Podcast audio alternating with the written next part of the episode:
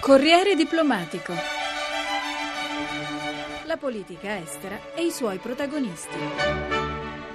Negli Stati Uniti, a sei mesi dalle elezioni di midterm, i sondaggi indicano come sempre più probabile una sconfitta dei democratici che rischiano di perdere anche il controllo del Senato, un effetto della crisi di popolarità del presidente Obama che ha deluso le grandi aspettative del suo elettorato. Laura Pepe ne ha parlato con Mario Del Pero, docente di storia internazionale all'Istituto di Studi Politici di Parigi. Uno degli ultimi sondaggi assegna il 47% ai repubblicani e il 43% ai democratici. Nel 2010, quando il Partito Repubblicano conquistò la maggioranza alla Camera dei rappresentanti che di fatto paralizzò le iniziative di Obama, in primavera i due partiti venivano dati alla pari. Lei crede che sia ormai inevitabile una disfatta dei democratici o esiste la possibilità di un'inversione di tendenza? Non è inevitabile ed alcune tendenze recenti sembrano indicare una possibilità di rimonta per i democratici. I democratici hanno una maggioranza al Senato che faticheranno a mantenere anche perché alcuni numeri eh, giocano a loro svantaggio tra i seggi per cui si voterà quest'autunno al Senato. Una maggioranza di questi seggi sono seggi controllati oggi dai democratici anche in stati per loro difficili. Al contempo però le divisioni repubblicane il peso che continua ad avere un certo radicalismo dentro la destra repubblicana e alcuni possibili successi politici di Obama, il raggiungimento del numero previsto di sottoscrizioni, diciamo così, alla nuova riforma sanitaria,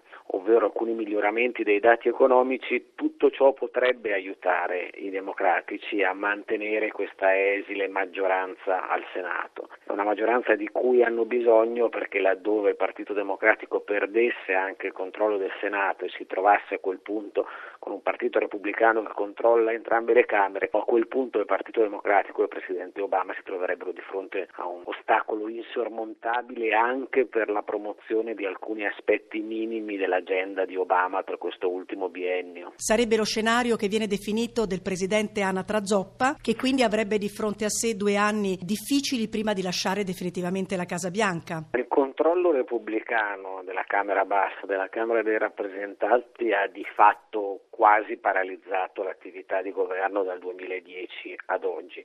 È chiaro che laddove i repubblicani acquisissero anche il controllo del Senato questa paralisi legislativa si completerebbe. Ecco perché è così importante per Obama e per i democratici mantenere questa maggioranza. Non sarà facile, vari indicatori ci rivelano tutta la difficoltà del Presidente del Partito Democratico, soprattutto quella base elettorale forte che ha portato Obama alla Casa Bianca e poi l'ha riconfermato nel 2012 è una base che si mobilita meno per tradizione nelle elezioni di midterm ed è una base, soprattutto nella sua componente di voto giovanile, delusa da Obama e che quindi potrebbe propendere, i sondaggi ci dicono questo, per l'astensionismo ed è un astensionismo che danneggerebbe eventualmente i democratici. Il 40% degli americani pensa che l'economia non vada bene, anche se i numeri sembrano dire il contrario numeri che vanno in una certa misura interpretati. Il calo della disoccupazione e la crescita del PIL sono i due indicatori che ci rivelano, diciamo così, il successo di alcune delle politiche adottate dagli Stati Uniti nell'ultimo anno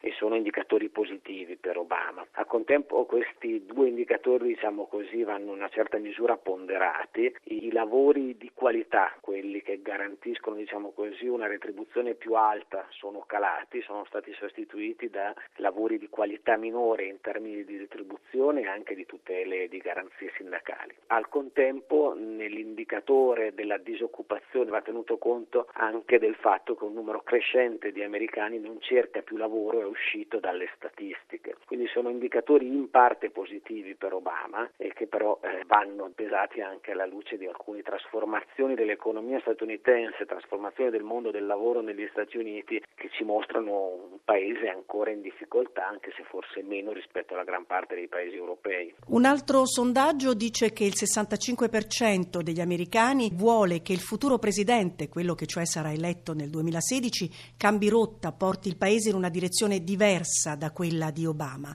Perché secondo lei? Da un lato c'è un elemento secondo me che ha a che fare con una crisi e una certa misura una delegittimazione della politica che colpisce la gran parte delle democrazie più avanzate, non solo gli Stati Uniti. L'opinione pubblica chiede soluzioni rapide a una politica che in realtà ha leve sempre più deboli per intervenire e per offrire queste soluzioni. Nel caso specifico americano è chiaro che pesa immensamente lo scarto tra le aspettative generate dalle elezioni di Obama e le realizzazioni, i risultati ed è uno scarto forte anche all'interno di quella base elettorale che appunto aveva spinto Obama alla Casa Bianca, rimasta deluso da un iperpragmatismo diciamo così di Obama, da una propensione costante a cercare compromessi anche al ribasso, ovvero nell'ambito delle politiche di sicurezza, della politica estera, dalla persistenza di elementi che accomunano le scelte di Obama e quelle del suo predecessore. Cosa dovrebbe riuscire a fare Obama in questi ultimi due anni del secondo mandato, ammesso che i democratici non perdano anche il controllo del Senato, perché il suo bilancio, perché il bilancio della sua presidenza